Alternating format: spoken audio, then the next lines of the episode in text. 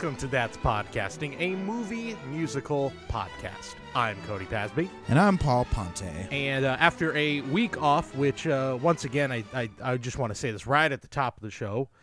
If you have not already, the links are on our social media pages, uh, places you can donate, places that you can sign petitions uh, with the ongoing protests to support Black Lives Matter, to support the fight against police brutality. It is on all of our minds. It continues to be. And if we are going to change anything, uh, it's got to be at the forefront for a long, long time. And we have to make real change on the ground that once again there is a lot of places where you can donate. You can uh, stream videos to donate if you don't have money and you can't make it out to a protest places you can sign petitions.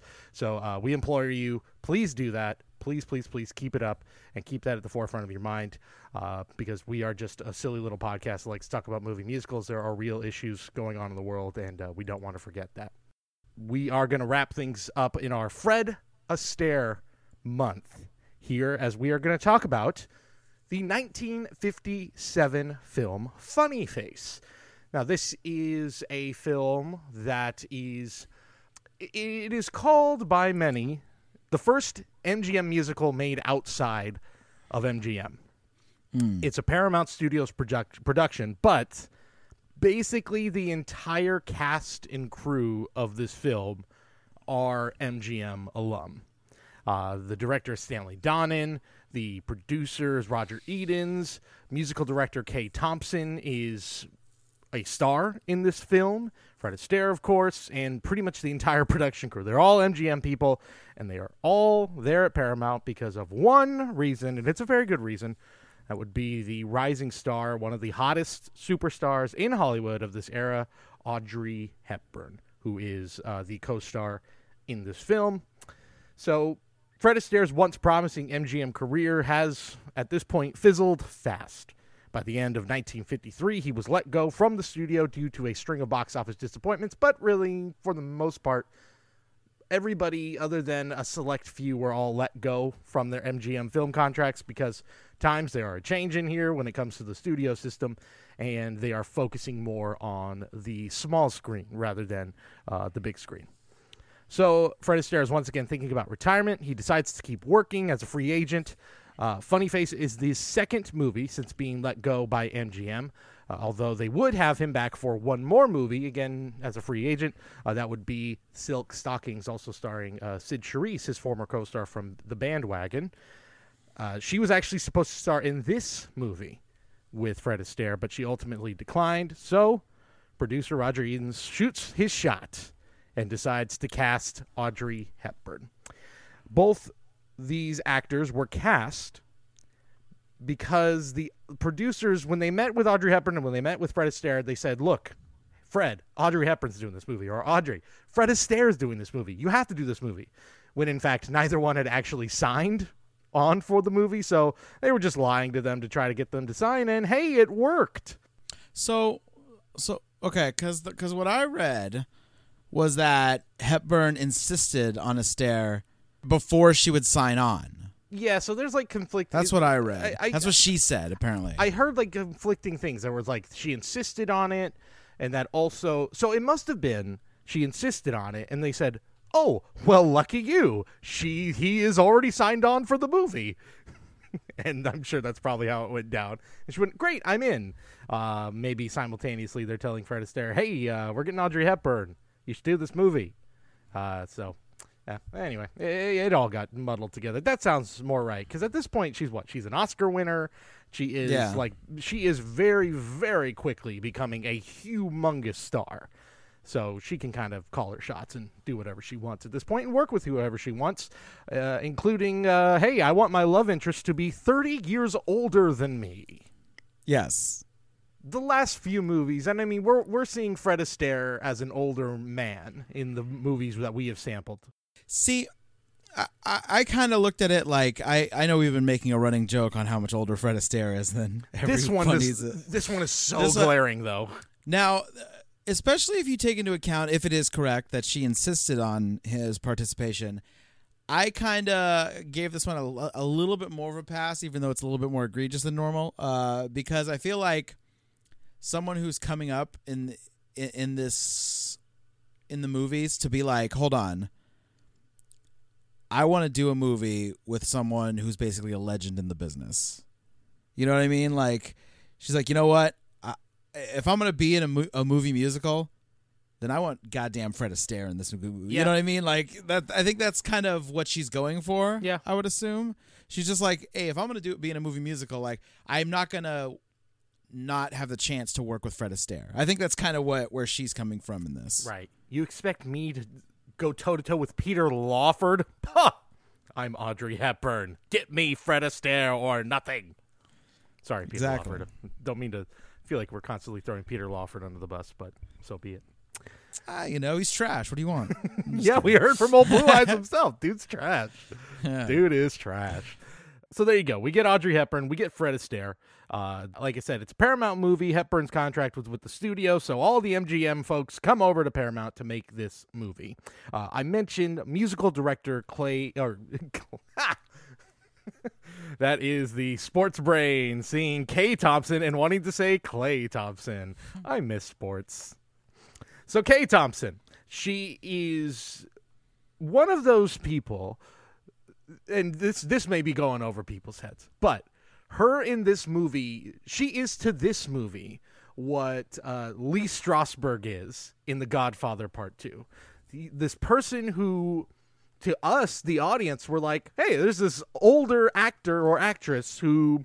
Is making their debut, and I've never seen them, but they seem to be really good. Why have they never been in things? But within the industry, they're legendary. Of course, Lee Strasberg with Yeah. the Acting Academy, and Kay Thompson had a huge impact throughout her career. She only has five acting credits in her entire life. But in the 1930s, she's a staple of popular radio shows. She actually sang regularly with Bing Crosby on his uh, famous radio show.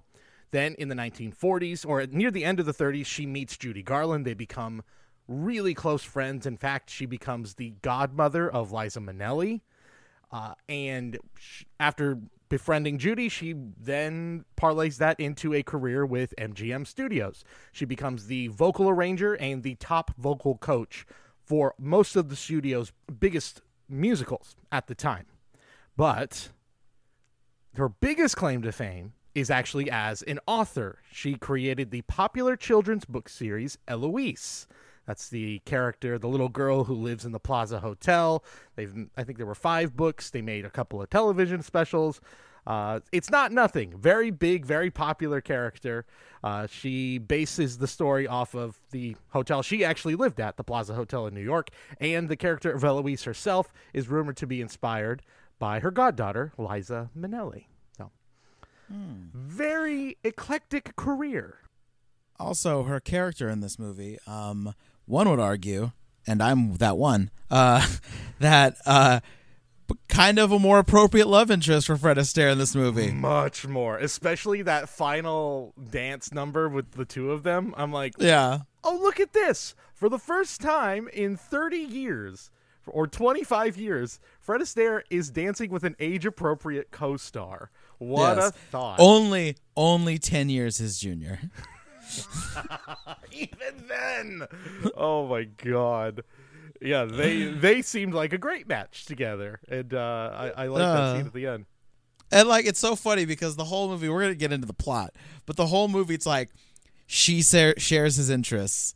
They work in the same field. They collaborate creatively.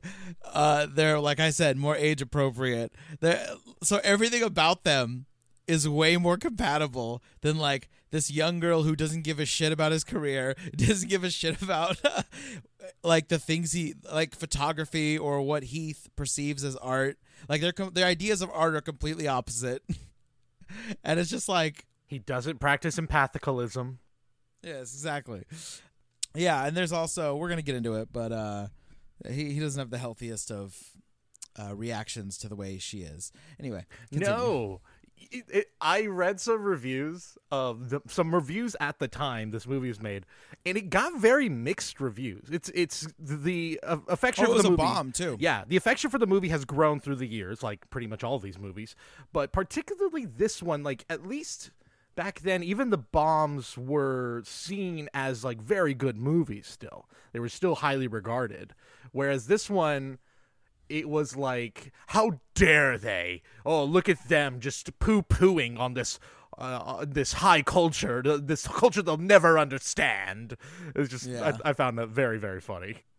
Yeah. Although there are there we'll get into it as we go through, but uh, there are times when I was watching this and I thought technically this movie is is just as well made as any other musical. But a lot of the plot and some of the stuff running together, I kind of felt like I was watching different scenes mashed together than than a coherent film. Yeah. Uh, there there were there are moments where I was like, what what is even happening right now? Yeah, she. I mean, and Audrey Hepburn's character. I mean, changes her mind real fast in a lot of moments in this movie. and it kind of rewards uh, Fred Astaire's Yes. character's bad behavior. Uh, Agreed. especially towards the end. um, Agreed. Agreed. yeah, but even despite the problematic stuff of that, just there are there are moments, and we'll get into it I, as we go. But there are moments that I thought this just is. It seems like we want to do this in this movie, regardless of if it makes sense to do it. And uh, and I'll, we'll get into that. But continue. I think part of that is that this film is a loose, and I mean loose with a capital L, adaptation. Yeah, apparently they they they were like, "Oh, we're going to adapt this one thing. Cool." But actually what we're going to do is we're going to take the title from another thing and we're going to take mus- songs from a different musical and throw it into this musical. And what what? I think that speaks to the sort of incoherent quality at times of the film because it's like, okay, so it's based off the stage musical Funny Face, which also starred Fred Astaire and his sister Adele, but actually it's not really an adaptation because that's just a Broadway medley sort of uh, show. But we're going to take four songs from that, from the Gershwin lib- uh, song library, Yeah. put them in this, but actually we own the rights to this other musical that wasn't very big. I think it was called Wedding Bells. So we're going to base the plot off of that and maybe rework a song or two from that, but really we want to take the songs from Funny Face. Yeah, Whew. it's A little convoluted, just a it, little. it, is it is it a sign of that we are nearing the end of the golden age of musicals like because of that? Like is Yeah. that is is that like a warning sign right there? It might be. Yeah, it, it definitely might be. I mean, at the same time, you are also getting like just five years prior, you are at the absolute peak with, I mean, It's Hollywood baby moves fast. Yeah, it's true. I mean, literally five years prior, you get Singing in the Rain, The Bandwagon, you get all these just phenomenal original musicals, and hey, that's entertainment, Cody. Buzzing. So the film's plot does take inspiration from the modern fashion world.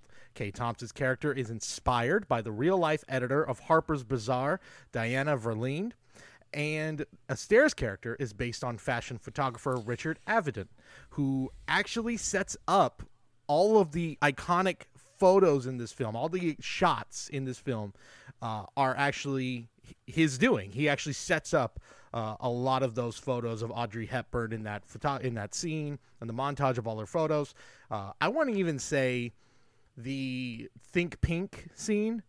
It stands out so much to the rest of the movie. And I feel like, and, and you are seeing these sort of shots that are happening throughout it, like they're taking photos. I guarantee you, he was he was there and uh, doing some uh, some set design and some some uh, Yeah. some blocking for those for those uh, scenes. And I'm sure uh, Ray June, the the cinematographer, was very happy about that. Oh my god, it's a beautiful movie at times. It's It is. really like it is interesting because you're saying, yeah, are we started seeing like the end of this era? But at a technical level, it's as impressive as a lot of that era uh, earlier on. yeah, if not more. Right. But you're right in terms of like memorable songs and I mean there's a lot of songs in this that are taken that are more famous from other movies. Yeah, there is like the really clever moments where when they're taking the photos and it shows the. Uh, you know the negative of the photo, I and it shows that. it with all green, and then switches like the color palettes, and uh, that stuff was really cool. I, I thought that was actually kind of innovative and really clever. Yeah, I loved that stuff. And I think that's again the mark of uh, Richard Avedon being a part of this film's production. And of course, he actually snaps the film's most famous photo, uh, the overexposed close-up of Audrey Hepburn's face, which itself almost becomes a more iconic, sh- the most iconic thing to come out of this movie. Uh, that Yeah. shot becomes really part of her uh, just persona uh, on screen. because she's got such a funny face. She got you that know? funny face. What the fuck is up with movies of this era? Like Judy Garland was like, mm, no, she'll never have the looks. Like, who are you? You're talking about Judy Garland. What are you talking about? And they're like, oh, Audrey Hepburn, she got a funny face. What? What in what world are you talking about?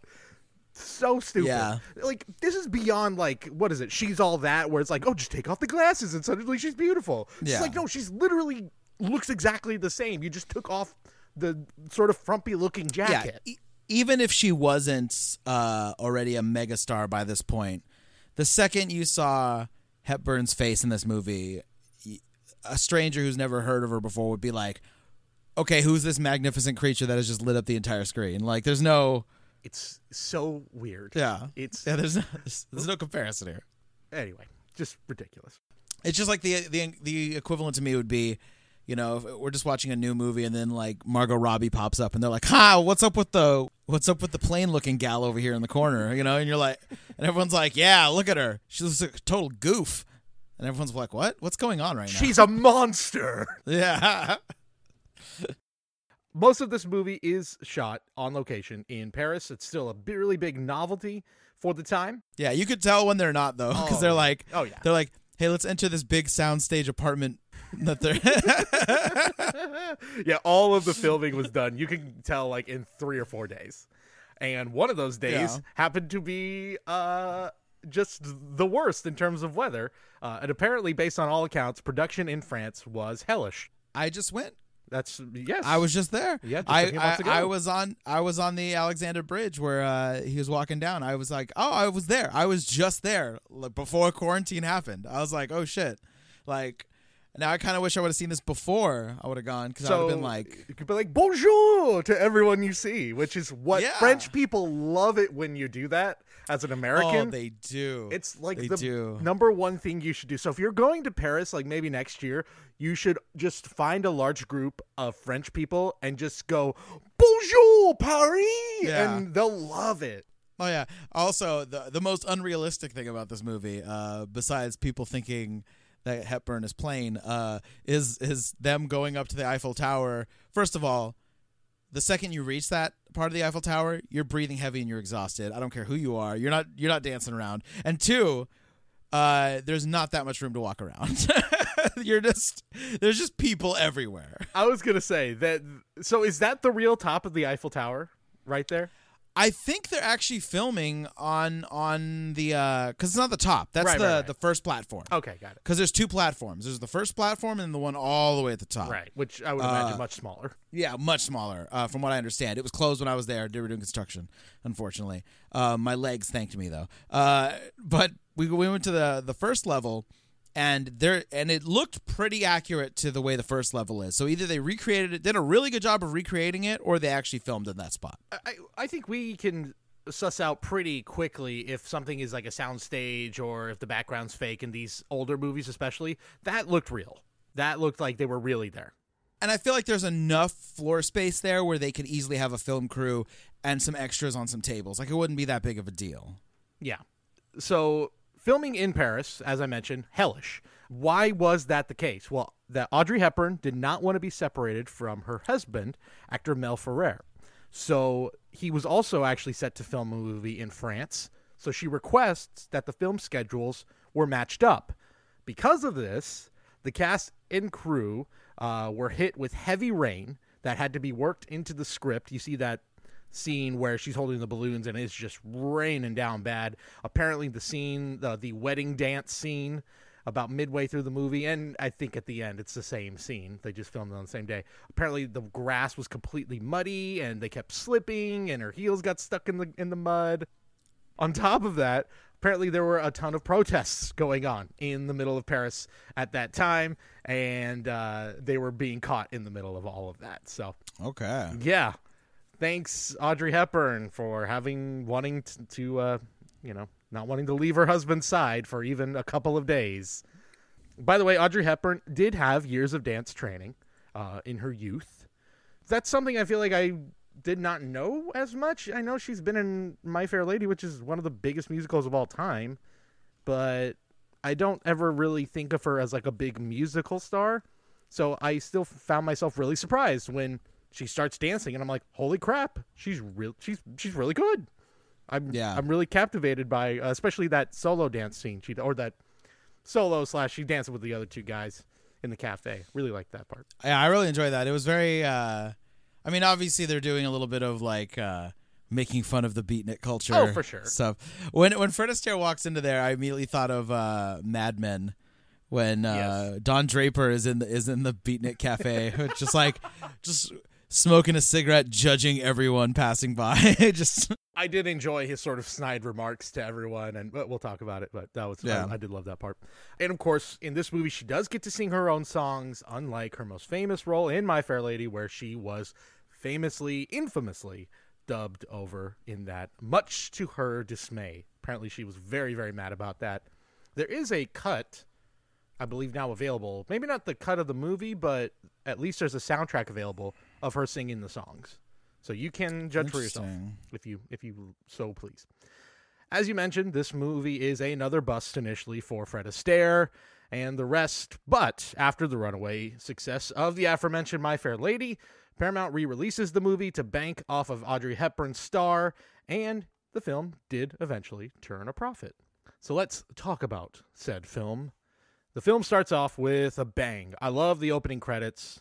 Uh, I love all the transitions. You get right in the mood for like fashion. We are in the fashion world, darling. Uh, I loved it.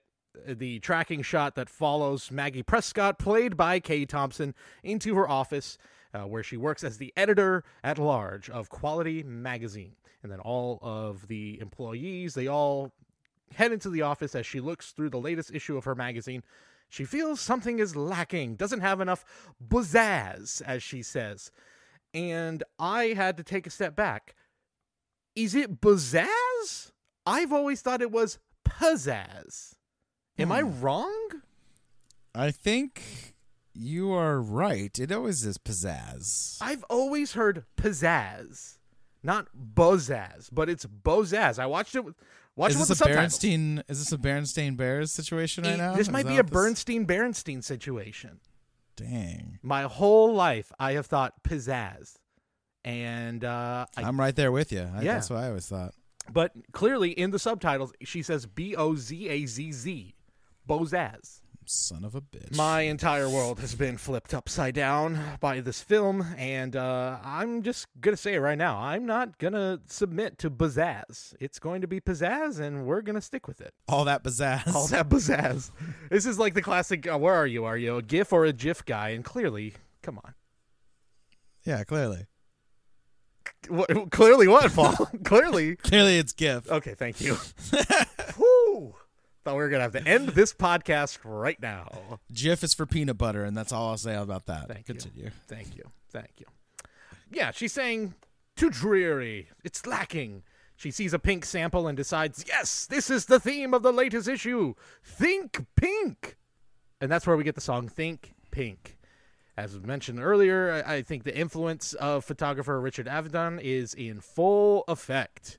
It really does feel like you're watching like a designer brand commercial rather than a musical number uh, which is really cool. I think there's some really spectacular creativity going on here because I mean you combine the eye of like a fashion photographer with Stanley Donen, who has already proven himself as one of the most creative musical movie musical directors ever, and it just creates this really cool, really standout number.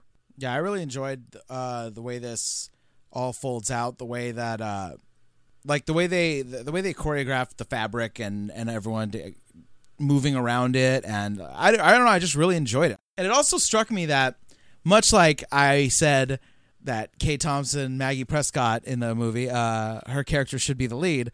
If she was, she would be the only lead in the opening number because none of the leads are in the opening number. Yeah, it's all her in this beginning number. Yeah, Yeah. So but she's third fiddle. why? know.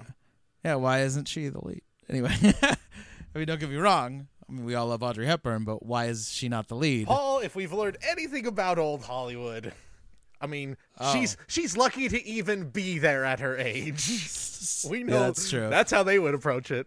That's true. That's true.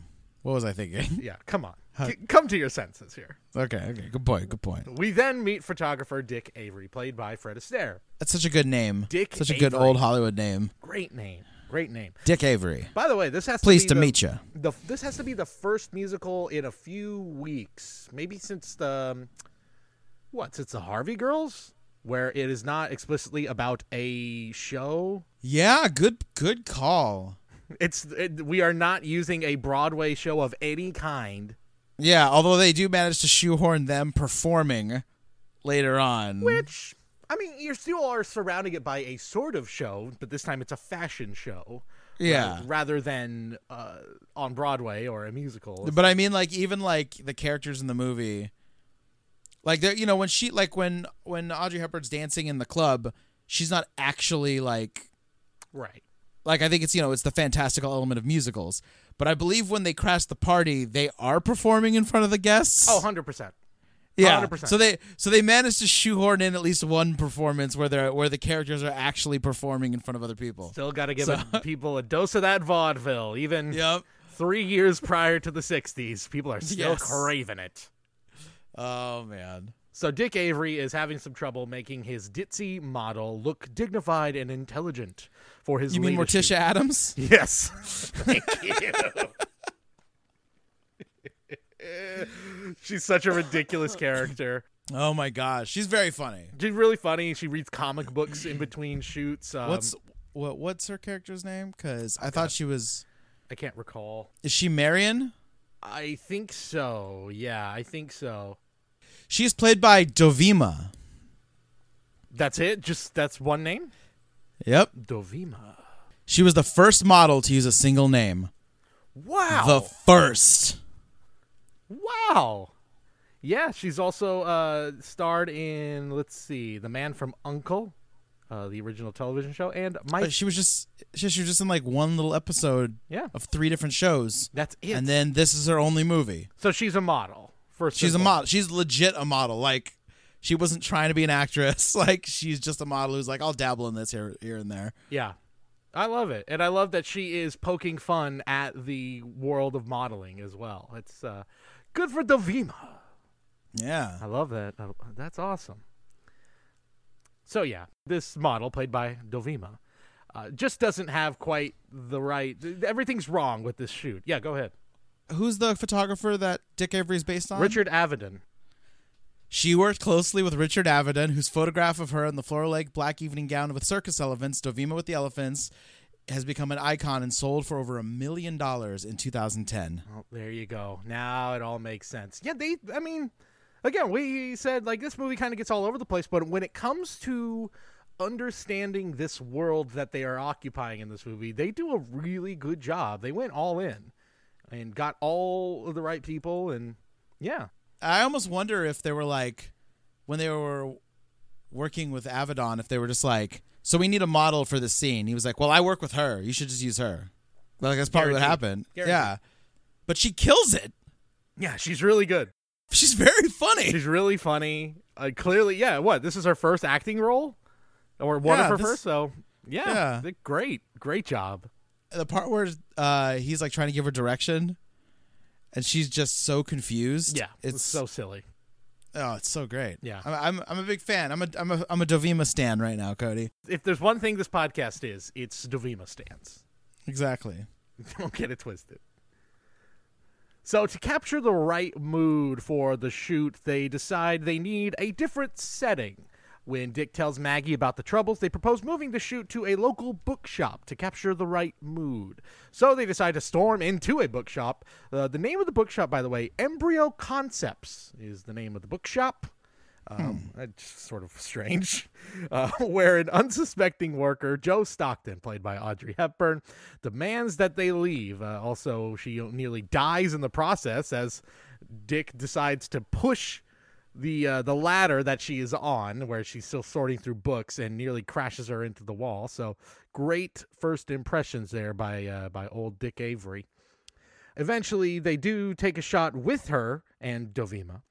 At that point, she's just causing too much trouble for them, so they get her out of her own shop. At that point, Yeah, they they break and enter into her Yes, into her shop. exactly. They uh they, you know, kick her out. And this is at this point, I'm like, well, these people aren't very nice. No, awful human beings. They just kick her out of her own shop and uh, trash the place and uh, snap their photos and leave.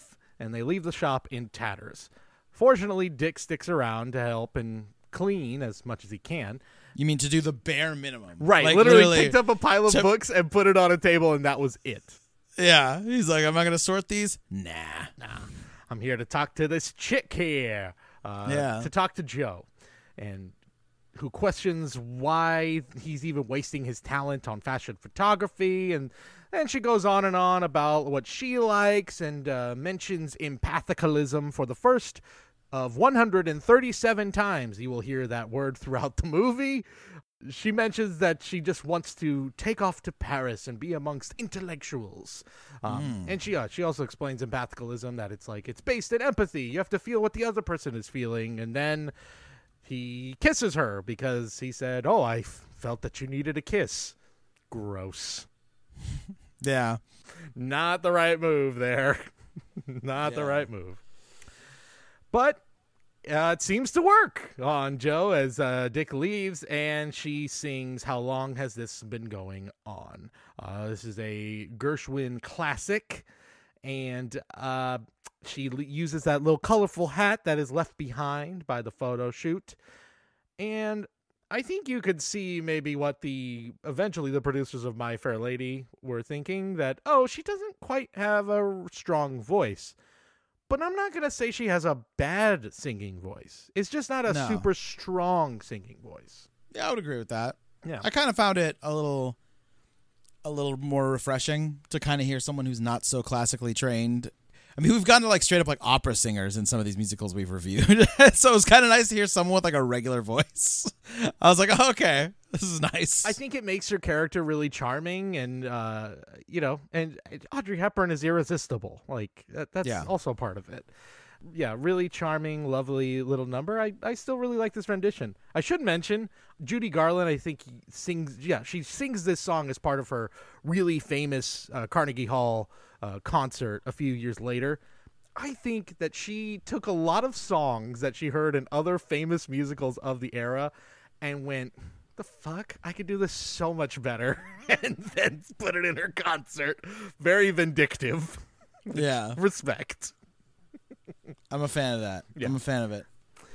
Uh, back at the office, Maggie is having trouble figuring out the face of their latest issue, the pink issue. Dick tries to convince her that the face she's looking for is actually Jo, much to their dismay, but she claims that her face is too funny. Oh, she got too much of a funny face. She does convince Maggie that yes, this is going to be the face of our campaign. This is has this is going to be the girl, something different, something fresh.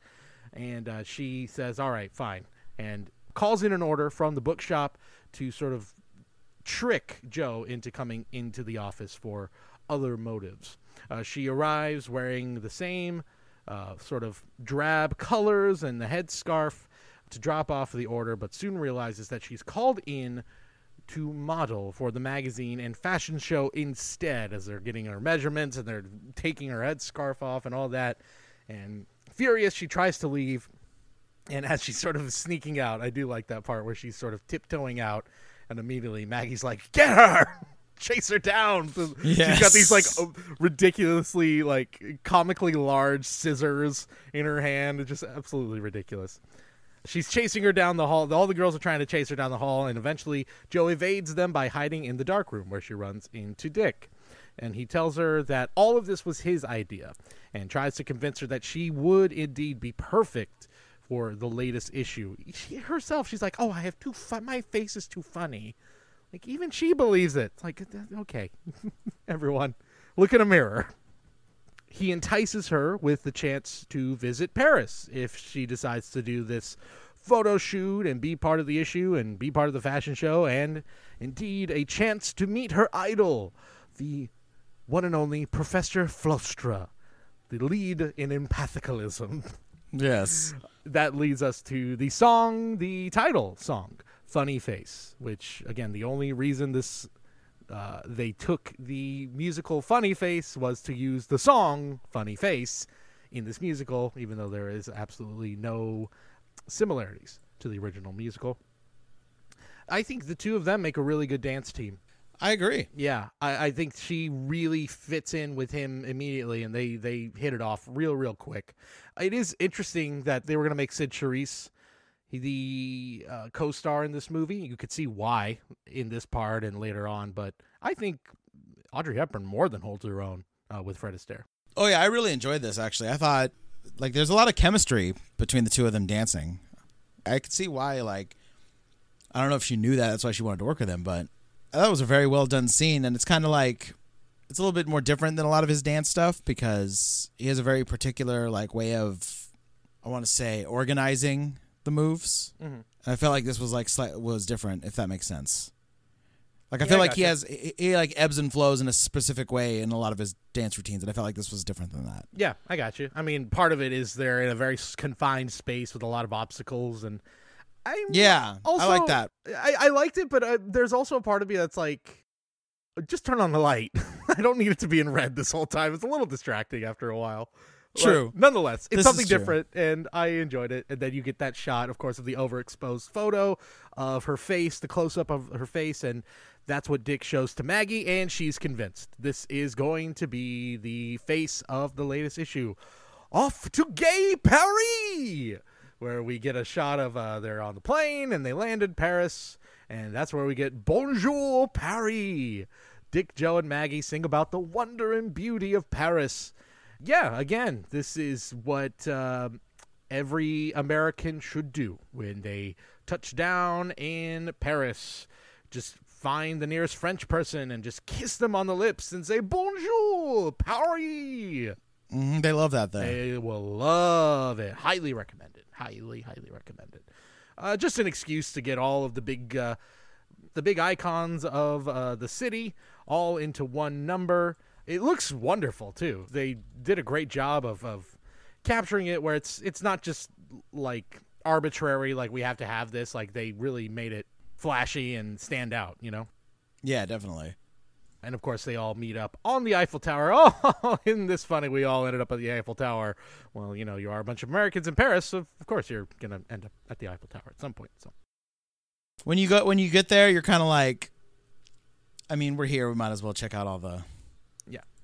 All the, all the, you know, you have to. Yeah, like you're there, and it's, and not to mention that it's everywhere. Like everywhere you go is like, is like a new uh, landmark. yeah, you're just like, oh, and then here's this. Oh, and then here's the uh, oh, here's the street everyone always talks about. Oh, and there's that bridge everyone always talks. Like you literally just run. It's like being in uh, in like Milan or Rome. Like it's just one of those things where when you're there, there's so many landmarks around you don't even realize it until you like you're like oh wait, this is Yeah. a lot. there's bricks in the ground you're walking on that are older than anything, any building here in in America. and what are you gonna do? Not go to the Eiffel Tower? That's true. Come on. I'm, I'm not. I'm not. Of course, you're gonna go to the Eiffel Tower. I'm just saying. I'm just saying. Like, do you want to be that guy? No, no one wants to be that guy. Don't be so cool that you don't go to the Eiffel Tower. Yeah. Like, come on. Although the walk sucks, I'm not gonna lie. So wait, so you go to an elevator to the first floor, then you have to walk up the rest of the way? No, no, no. You you have a choice. You can either take an elevator, or you can take the stairs. Ah, got it. I took the stairs. Is there a fee to take the elevator? Yes. Okay, and the stairs are free, And no, it still costs money to go up it. but it's cheaper. I'd imagine. It's cheaper, but also the line for the elevator is much longer. yeah, I believe that. So, you know, you could either walk it, which takes maybe 20, 25 minutes, or you can wait two hours to go on the elevator. so it's kind of like, like, how badly do you want to save the walk? You know what I mean? I mean, if if we got like a fast pass situation going on for that elevator, then hell yeah, let's do it. I'm in. Yeah, no fast pass. Okay, I, I didn't think so. So yes, we've we've looked at all the sites at this point. So now we are at our first rehearsal for the big fashion show, but Jo is nowhere to be found. So uh, Dick promises, "Yes, I'm going to find her, and uh, yeah, well, I'll, I'll find her by tomorrow morning." And I also like, I, I don't know if they're trying to be cheeky here. I think they are, where he's like, "Hey, Napa, all, or like a wine, all the way from Napa, California. Oh yeah, a melon are. from Florida. I love that. the fact they go to wine and they're doing, and they're getting they go, they go all the way to France and they're getting wine from Napa is very funny. Yes, I liked that. Yeah. Very good. Although they do not turn their noses down at American wine. When I, we went to a wine tasting there, you know, the guy there was he was very very French, and he was uh, and he was like you know spitting the wine out and tasting it and chill, teaching us all about you know flavor notes and all this stuff. And then he is like, "Oh, where are you all from?" Some people there from like Germany, some people, there. and we're like, "Oh yeah, we're from uh, California." There's like, "Oh," he's like, he's like, "Do you go to Napa?" Like he was very like like excited. He was so excited. He was like, "Oh, do you go to Napa?" We're like, "Yeah, we've been." He's like, "Oh, that's amazing." He was like, he was so like excited for it. So like, they don't look down at it. The wine is wine. Like, if it's good wine, it's good wine to them. They don't. They don't care if it's from there or not. That makes me so happy. so, uh, Dick heads off to a beatnik cafe. Yes, Filled the scene with I was talking about earlier. Everything you'd want. Filled with interpretive dance. A girl named Gigi asks him to dance. Uh, I loved all of his little, uh, all of his little lines where somebody even says like, "I feel up." I feel an intimidating, a, a violent, neg- a negative- a negative, a negative presence. presence. He's like, "Oh," and then where he says That's to me. Gigi, like, "Oh, nope, just here to see the wife and get pick up the wife and kids." And uh, yeah, you see like people doing handstands on tables, and he he sees Jo talking to a bunch of old drunk Parisian men about empathicalism. You guessed it. Dick tries to get her to leave this strange and mysterious place. yes, this hive of scum and villainy. Yes, where a lady has the gall to ask a man for a dance. How dare they? Also, this is the this is the look, the premiere look of uh this is the premiere of the look.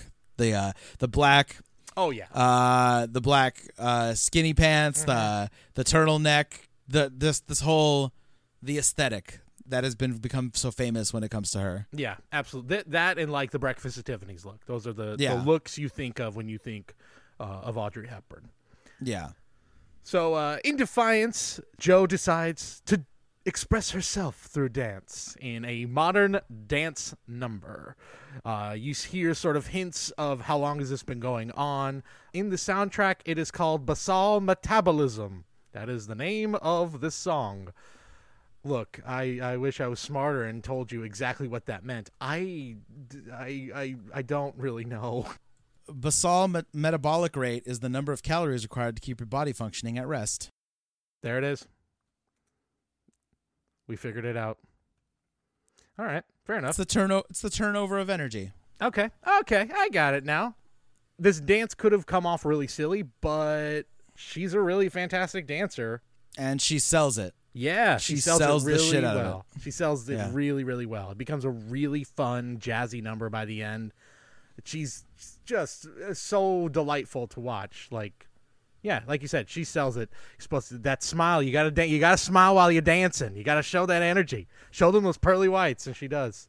Really, really fun. Really like this number. I also enjoy uh, the whole time that they they can't have uh, Fred Astaire not help himself, but like roll his eyes, like, Oh yeah. oh, these kids, these kids who I will eventually fall in love with by the end of this movie.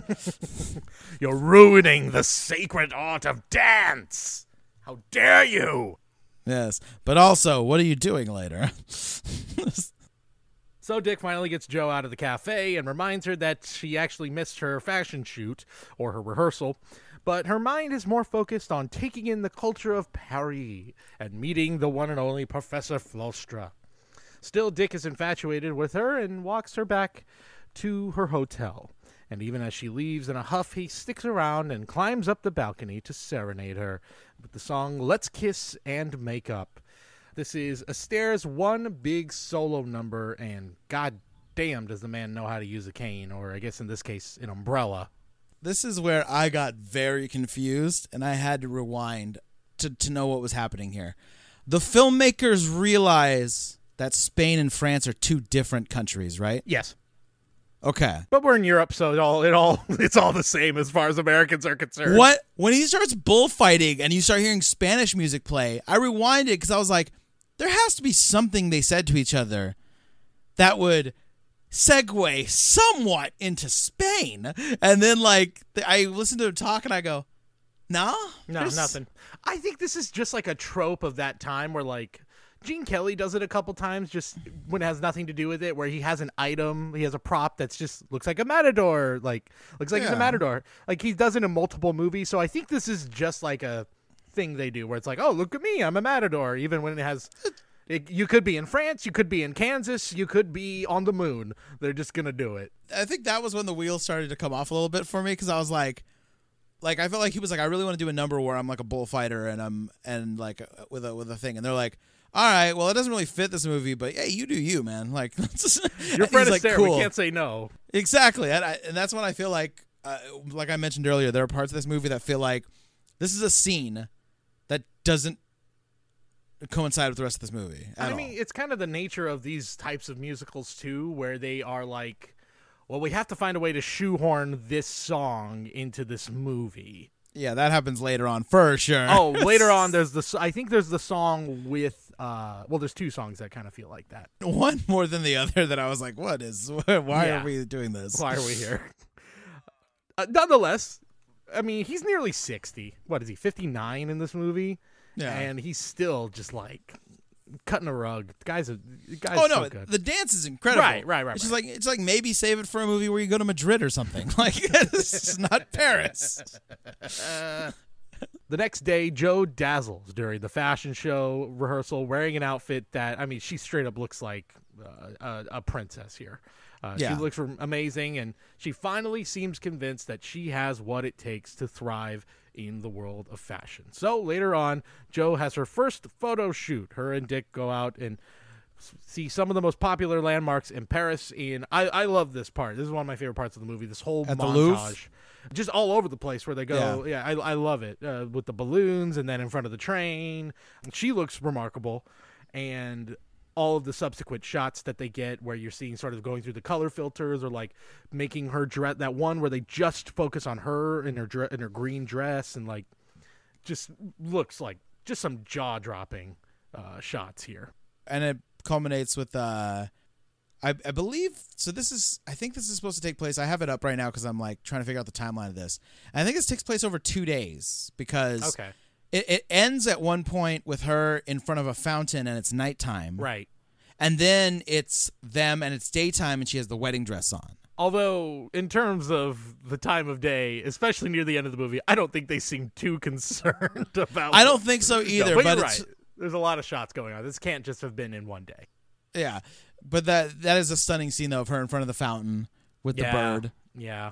and then we get to the the wedding part and we see the, like the little madeline girls walking by and uh yeah Little Madeline girls. uh, oh god, that's that's what they are. You're right. That's the yeah official name. that's of what i call them, them actually. little Yeah. madeline girls You're not yeah. wrong. I gotcha. I gotcha. The shoot ends at the church, as you mentioned, where she's dressed in a wedding dress, but she feels like a fraud. She doesn't feel like she should be wearing this dress because she's not actually getting married. She just feels all weird about it. She's completely overwhelmed, and as uh, Dick is talking to the priest of the church, who's like, "Oh, you're getting married," like, "No, no, no, that's not what's happening." She runs off behind the church, and Dick tries to make her feel better. And as he tries to snap some photos of her, saying like you're with you're you're marrying the love of your life. This is your happiest moment of your life, and that's of course where they finally embrace and the two of them kiss, and then they have a lovely dance together in the song he loves and she loves. This is uh, another really beautiful scene. It's like something out of a fairy tale. Like it really is It's got the big chateau in the background Yep. and there's little there's little doves just all over the place yeah, well placed Um, doves and swans all over. Yeah, I'd rather not think about what they had to do to keep those doves standing there. Mm, Uh, yeah, let's let's not. Let's move on. Yeah, let's. I don't want to think about that. know uh, it's like their their dancing is angelic and of course he always has to have a scene like this where he is doing sort of a ballroom dance with the the love interest in the movie. I love that like they get on the little raft that takes you to tom sawyer's island in disneyland. Oh yeah, essentially yeah. what they're getting on same technology being used. Uh, very lucky they didn't topple over and right into the water. Uh, maybe they did for all i know. Yeah loved that. Even i'm assuming they're using some filter to like reduce the glare. Oh, they they have they have a full on soft. This they have the uh, the soap opera filter on. They got some Vaseline on that Yeah. lens, baby. I, I love it. It adds to the dreaminess of the whole scene. It's great. yeah. Great scene, wonderful song, beautiful dance. So later on, Speaking of fantastic together, yeah, later on, the very next scene, uh, as Yes. they go, uh, the stage is being set for the big event, and Maggie is going through the do's and don'ts of the big event with Jo, and then we get the song on "How to Be Lovely," uh, which is a number that kind of is just kind of there. It's not. It's kind of stuck in there. It doesn't really serve a huge purpose, but I'm not complaining. I really like No, this I- number. like I said, I think the chemistry. Speaking of Yeah. chemistry, It's great. between these two is great. I feel like their banter wor- works really well. It feels like believable that she's kind of like this, uh, you know, for lack of a better term, wiser, older uh, person in this industry who's like playfully giving her advice and like I don't know. I thought I thought they worked really well together. Yeah, they do. Both of them. They do. It's a really fun, cute, lighthearted number. The two work spectacularly together. Uh, it's a shame that uh, Kay Thompson did not do more movies. I mean, obviously she liked the role she did, and that's probably why. Uh, I would imagine she had a chance to do some movies earlier on in her career and just chose not to. She's great. She's really, really good in, in all of her numbers that she does. Later on that evening, back at her hotel, as Jo is getting ready for the unveiling, her big unveiling as the new face of Quality Magazine. She's on her balcony and spots the two men that she befriended at the cafe who tell her that Professor Flostre is going to be speaking there. And then she rushes over wearing what I can only describe as a uh, designer sleeping bag. It's I, I could not figure out what she. I was like, why is she in? Like, it was very strange, and I realized it was like a uh, it was like a hood and uh, anyway, looked like a sleepy. bag. Yeah, it, it was a look. Yeah, it's quite a look. Only she could pull it off. So she rushes over, and uh, she comes in a little late, and Flostre immediately picks her out uh, from the crowd. Talk about Commander Riker. Yeah, wouldn't be surprised if the way he uh, gets on the chair, he sweeps the leg over the chair and sits down. like- exactly. Uh, the actor is Michael Auclair, uh, who plays Professor Flostre. She expresses her love for his work while uh, he expresses her love for uh, everything else about her. Hi-yo! Uh, Yeah. Jo loses track of time, and of course, Dick is there to drag her out and get her ready for that evening's big event. But on the way back, the two bicker about Flostre and the whole way back and up to the moment where the curtain comes up and she is revealed. But before that happens, they come to a boiling point. They're pushing back and forth until Jo pushes him into the set backdrop, breaking everything, breaking the fountain that was there, and you know, wonderful comic bit. The big fan then comes over and sprays water at the entire audience, drenching everyone. yes. All of these hoity-toity people just getting drenched. Yes. Wonderful. Burn the rich. anyway. Lock those doors. Let them get. Let this place flood. yeah. Uh, Uh, the next day, the reviews are in, and it's a disaster. Dick admits that it's his fault that this all happened, and he admits to Maggie that they were in a bit of a lover's quarrel. Uh, no one can seem to find Jo, and they're trying to track her phone calls from her hotel, and they find that she got a call from the one and only Professor Flostre. She was invited to a party at his house. So Dick and Maggie drive um, an egg to and disguise themselves. I love that little car. That little that car, little car was so bizarre. Uh, there was let me find it. There was a little more information about that car because it is immediately sticks out. No, remember the the car from Family Matters that Urkel has? Oh my god! Yeah, yeah, yeah. It's like that, Yes. but like a sm- even smaller version of that. So here you go. This comes from IMDb trivia. The little white car that Dick and Maggie drive to the Beatnik Club is called a Velam, uh, the Velam Isetta. They were made between 1955 and 1958. Velam stands for Vehicular Ledger, um, or oh god, my French is terrible. Uh, vehicular Leger Amateur, uh, or light vehicle with motor. The French nicknamed the car Yogurt Pot because of its looks. It was also known as the Bubble Car, Rolling Egg, Little Egg, and even Trouser Fly, since you could get into the car from the front. nice. Absolute death trap of a car. Well, Come on, you get in a crash in that car, you there's no way you're coming back. Well, if if everyone has a tiny car though, True. it's like oh. True. I guess everyone needs to have a little rolling egg.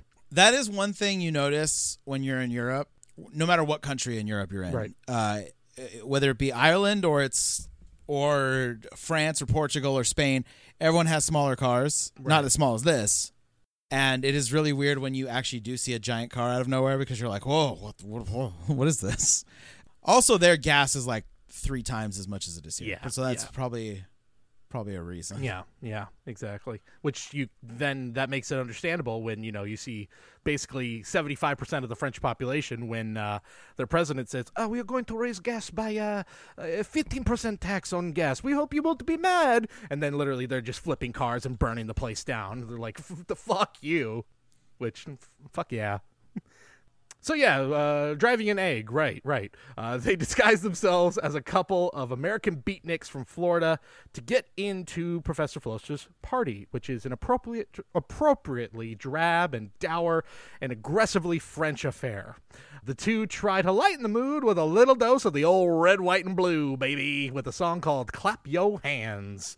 This is a fun comedic number. Two veterans of the genre being goofy It as was hell. really weird to hear them. Clap your hands, everybody. And everybody, Everybody clap clap- your hands. Yeah, it was a little weird to hear Fred Astaire suddenly. I didn't know that's where the song came from. Very strange. this is where I got very confused again because I went, they're using some uh, vernacular. Uh, they're using some way of speech that I'm like, Yeah. What is this from? Yeah. And then I looked it up and I was like, oh, it's an old jazz number. Oh. oh, no. She's like, why is you acting this way? And I'm like, mm, Yeah, not the. Uh, What are we doing? Not the best. Uh, yeah. You know, uh, this movie really only mostly only French people come out of it looking coming out harmed. But uh, yeah, it's uh, there's there's some pretty antiquated language here, or doesn't sound coming out of the mouth as good coming out of the mouths of uh, Fred Astaire. and Yeah. Kay Yeah, Thompson. it's and it's also like where I thought, like I said, they're like, we really want to do this old jazzy number. How can we do it? And they're like, I know. Well, they'll just perform it out of nowhere. Yeah. Like- and somebody's like, that that doesn't seem like a valid, but okay. Now it is their way of like let's distract them so we can get upstairs. So Yeah. okay, that's where it really serves its purpose. yeah, I suppose. But it is funny because they're supposed to be like blending in. Like that's why he has the weird fake beard Yes, on. I like his weird little fake beard. So he's like, you know what we're gonna do to fit in? We're gonna play an American jazz number. hey, clap your hands. so yes, th- this is their way of finding their way of making their way upstairs, and they do end up doing that by the end of the number, and they barge into Flostre's room, and that is where they find him and Jo. Uh, exchanging uh, thoughts about empathicalism, of course. She tells them that she's done with the fashion world and demands that they leave. Uh, Dick makes sure to get in one parting shot at Flostre, like he's like, "Here, catch!" and throws the guitar at him, and it knocks him out cold on the ground. Yeah. absolutely ridiculous. Uh, sends him flipping over the couch. Dick gives up on trying to convince Jo and leaves for the airport to catch a flight home as the car takes off and is making the same sounds as uh, Willy Wonka's uh, soda machine, the the the machine powered by uh, carbonated drinks, basically making the same exact sound. So let's just sum up Dick over here real quick. Yep. So in this movie, he meets a girl after he breaks into their into her establishment to, to shoot without her permission. Then he's like, Hey, you should be a model. And she's like, I'm not really comfortable with that. He's like, But you should. And then she becomes a model. And then he's like, What are you gonna go do? I want to go talk about this poem. The, I want to see talk hear this philosopher talk. That's cool. He seems stupid, but okay. And then he goes and he's like, "Hey, this whole thing you're really enjoying right now, this is kind of trash. Do you mind leaving here?" And then he leaves. She leaves, and then he's like, "Now we're falling in love. Everything is fine." And he's like, "Hey, what are you doing? Oh, I'm over here having this conversation with this guy who I've told you ever since I first met you that I have admired. Really? Could you stop that? Because I need you to come with me now." and he's he becomes this like jealous maniac, and he's like. And then the the film rewards him after that because then it turns out in the end he was right. She that the dude's a total dirtbag, and the only thing we can get positive out of is that she's the one who kind of realizes at the end that he's a dirtbag. But still, it totally rewards his bad behavior that he's completely jealous. He's constantly like forcing her to, to do things she's not comfortable with. And then he's like, he even breaks in at the end to be like, hey, why are you hanging out with this dude? the conclusion should have been that oh not uh, professor flostra's only trash it's like no all the men in my life are clearly trash Yeah. The end of the movie should have been like, yeah, you know what I'm going to do? I'm going to stay here in Paris. I'm going to live my life. right The 60s are about to happen. this this shit is about to be popping. Like you have no idea. oh god if only we could go back and tell her don't leave go Yeah, sit with those old, par- old those old frenchmen getting drunk on wine at three in the afternoon I just want to be like like I want to go into this world and just tell her be like, "Listen, do you want to saddle up with the dude 30 years your senior or do you want to live in Paris in the 60s? do you have any idea how great this is about to be for you?" only you knew if only you knew See? Well, Yeah. unfortunately, that's not what happens. Uh, as Dick leaves, Flostre awakes and he tries to seduce Jo, who Jo just wants nothing more than to talk about some good old empathicalism. But uh, she realizes that what he really wants is a little bit different, and he tries to make a move on her. But then she luckily bashes him over the head with one of his statues, and she There's escapes. a lot of physical violence to solve problems in this movie Yes, as well. there is. Uh, I mean, even when he is entering the cafe, remember he sees that couple and they're arguing, Yeah. and he slaps the woman, and then they start making out. I'm like, Yeah. okay, uh, there's a lot of uh, deeply problematic things about that one It's instance. passion. It's just passion. That's all it is. Eesh. Mm-hmm. Anyway, she rushes back to the fashion show looking for Dick, but he's already well on his way to the airport. She asks Maggie to stop him before he heads back home, but to no avail. I do love the moment where they call the hotel asking where he is, and he's like, "Oh, he just left." Oh well, can you go call him? Let me check. Nope, he's gone. It didn't even didn't even do anything. Just doesn't even move. Doesn't even go to check or look up. Just puts the phone down and is like, "Nope, he's gone. Sorry." That was the most realistic thing I think I've. It was the most realistic moment of the entire movie. Uh, uh, just had no time for their shit. Jo storms out of the show, which is a success, uh, wearing that wedding dress as she runs out in a in a in a huff and and and takes off to who knows where. Uh, at the airport, Dick runs into Flostre, who is uh, heading out of the country, bandaged up. Uh, this is a very tasteless uh, sight gag. I feel like, right? Oh, uh, you mean with his Sikh uh, servants, and then he has and a he has a bandage, bandage on, his, head Yeah, to look very similar to theirs. right. Yeah, Yeah. very um very tasteless not Yeah. not good is what i would deem that Yeah.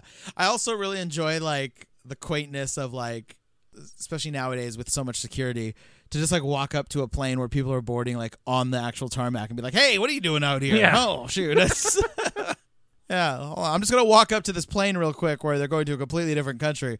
I'm just gonna go say hi to these people as they're entering. Excuse me, pardon me. our pre 9-11 world what a time what a time Yeah, yeah so he finds out why you got that bandage on your head well because uh, that uh, Jo knocked me out cold and i think that's where uh, he dick realizes now's my chance i gotta leave I just like how he starts off apologizing. He's like, "Hey, I'm sorry. You know, I'm sorry I threw something at you. That's not. That's not. I shouldn't have done that. Really? Well, she hit me over the head. Ha! Loser!" And he just leaves. Like oh he turned the tables real quick. He's like, "Oh, never mind." Oh God. So Dick rushes back to the fashion show and trying to find Jo desperately. Eventually asks Maggie where did Jo go, and she says, "Well, put yourself in her shoes. Where would she be?"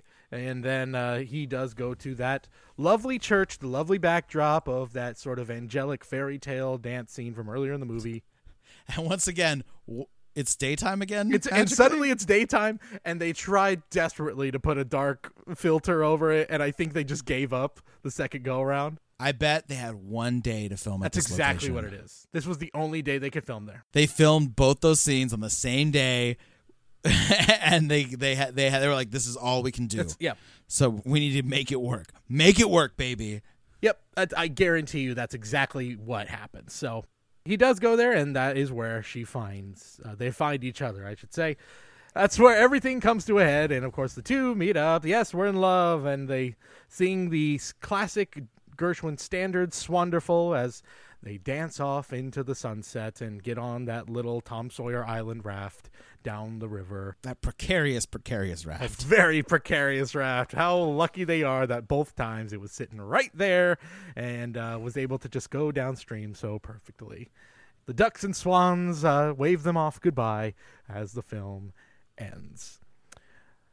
After this, Fred Astaire, I think, only does maybe two or three more musicals for his whole life.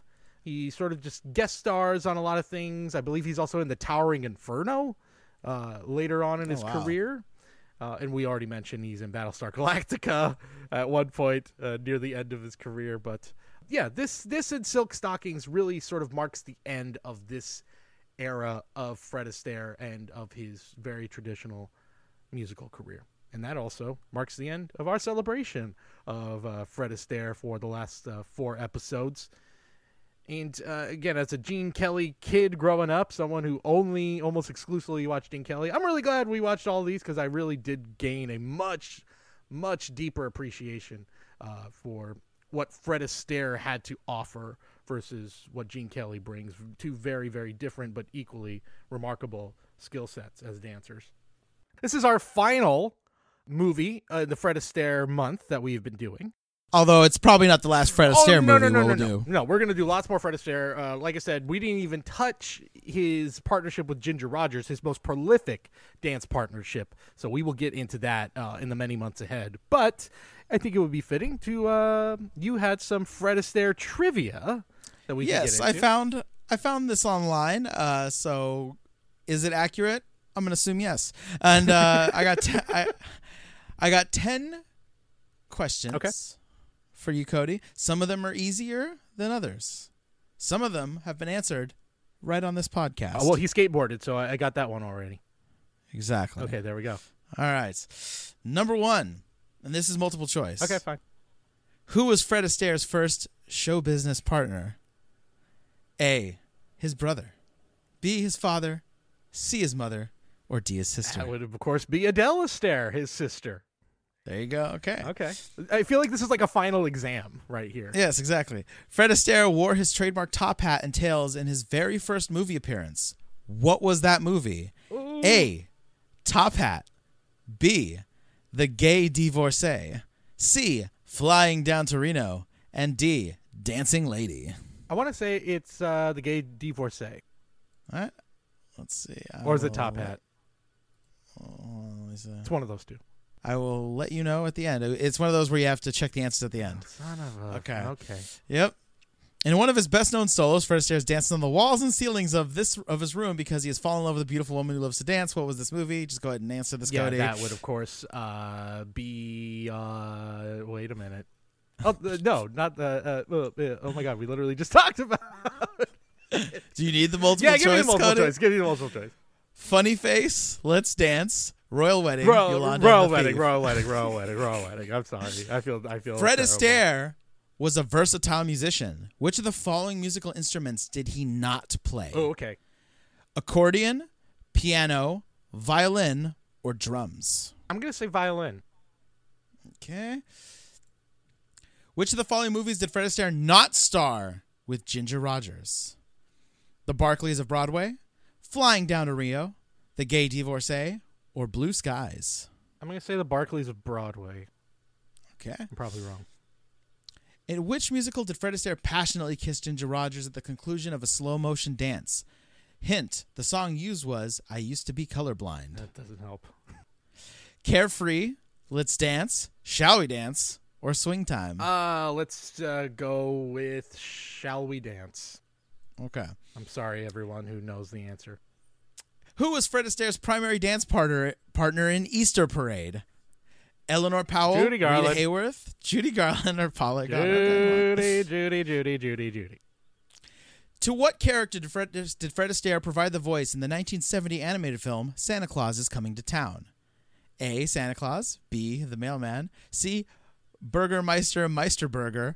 Or D. Winter Warlock. That would, of course, be the mailman who looks a lot like him. There you go. Which of the following non musical movies did Fred Astaire not star? The Right Stuff, Ghost Story, The Towering Inferno, The Amazing Dobermans. Uh, that would be the right stuff. Okay. And which famous dancer said Fred Astaire said of Fred Astaire, the history of dance on film begins with Astaire. Of course, it's Gene Is- Kelly. Okay. All right. Let's see. Check your answers. Cody, you had gotten. He wore his top hat and tails in his first movie appearance. The correct answer was Dancing Lady, not the gay divorce. Ah, okay. Uh, he did not star it with Ginger Rogers in Blue Skies, All right, all right, not Barkleys of Broadway. all right. Uh, he kissed her at the end of Shall We da- of uh, Carefree, not Shall We Dance. Excuse me, you're wrong Shit, on that I'm one. already at a C. And the rest you were all correct. Oh, okay. I got a C. I'm okay with that. Seven out of ten. Yeah. All right. I will say this: the average score was 56 percent. Well- so you did above average in the Fred Astaire category. I Cody. would hope so. After an entire month, really a month plus of focusing solely on Fred Astaire, that we would at Oh. least get a seven. Although, if we were going by Fred Astaire standards, nothing less than perfect would do. So, Cody, you are a failure. All right. Well, fair Yes. enough. That's I'll take that as uh we Yes. bid farewell to Fred Astaire next month. There's a holiday coming up in the next month. I feel like you kind of can put two and two together. So, we, so we got some movies maybe leading up to that holiday. Right, right. And that holiday, of course, uh, would be uh, Arbor Day.